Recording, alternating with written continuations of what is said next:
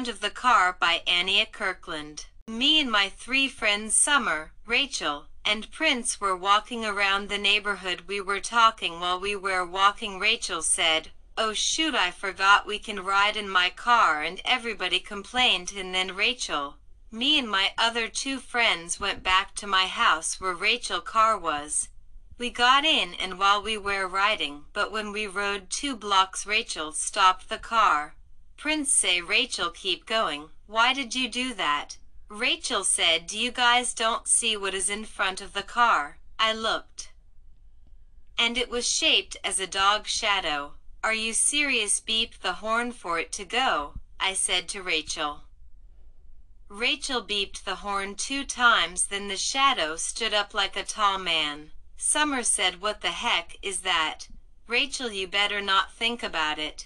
Rachel said, "Well, this bastard need to get out the freaking road." So she drove around the man's shadow and the shadow started running like a dog. I yelled at Rachel to go faster, he catching up. Rachel's speed limit was now at one hundred. There were no cars, nowhere. Summer said, "Let me drive."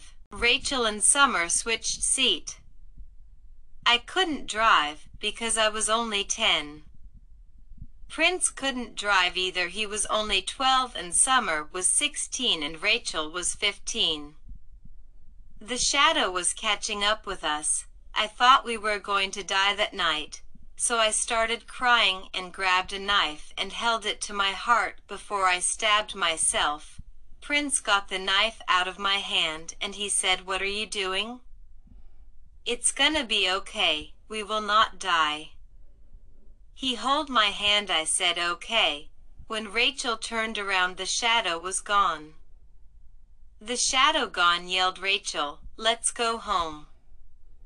We were so scared. We were so lucky because the shadow started chasing after another car. Four days later, we were all home. I texted them in a group chats. I said, "Hey guys, remember what happened with that shadow thing? I found out more information about it." Everybody replied, "What?"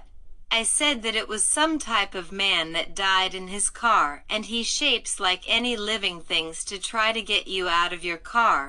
But if you ride past it, it will chase after your car. Summer replied, "Wow, we lucky we survived that. Whatever it is." Prince replied, "Yeah." Rachel replied, "So lucky. I'm happy, but we are never riding out at three A M again to that day."